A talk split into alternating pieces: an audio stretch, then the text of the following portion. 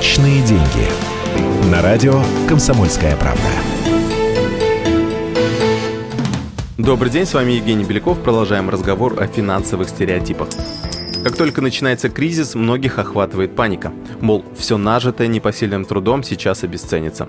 Поэтому многие решают потратить все сбережения. Вроде как шиканем напоследок.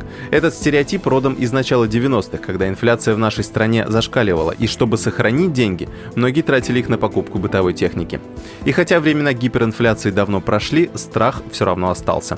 Вот и последний опрос Центробанка говорит именно об этом. По данным ЦБ, 34% населения считают, что пришло время для крупных покупок. Это самое высокое значение за все время исследований.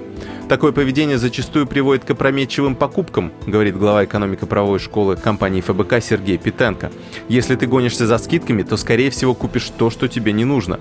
То же самое при панических настроениях в отношении рубля. Зачем вам еще один холодильник, плазменный телевизор или даже машина, если они у вас уже есть? Другое дело, если холодильник и правда нужен, потому что имеющийся сломался. Конец цитаты. По словам эксперта, такие манипуляции могут дорого обойтись семейному бюджету. Та же машина теряет сразу 20% стоимости, как только покидает дилерский салон, еще быстрее дешевеет бытовая техника. И даже квартиры в условиях спада экономики не растут в цене предкризисное время, а оно у нас сейчас именно такое, лучше наращивать сбережения, а не тратить их. В заначке на всякий пожарный должны лежать как минимум 3-6 месячных доходов семьи. Эта сумма позволит пережить любые финансовые неприятности. С вами был Евгений Беляков. Берегите деньги и не тратьте их по пустякам.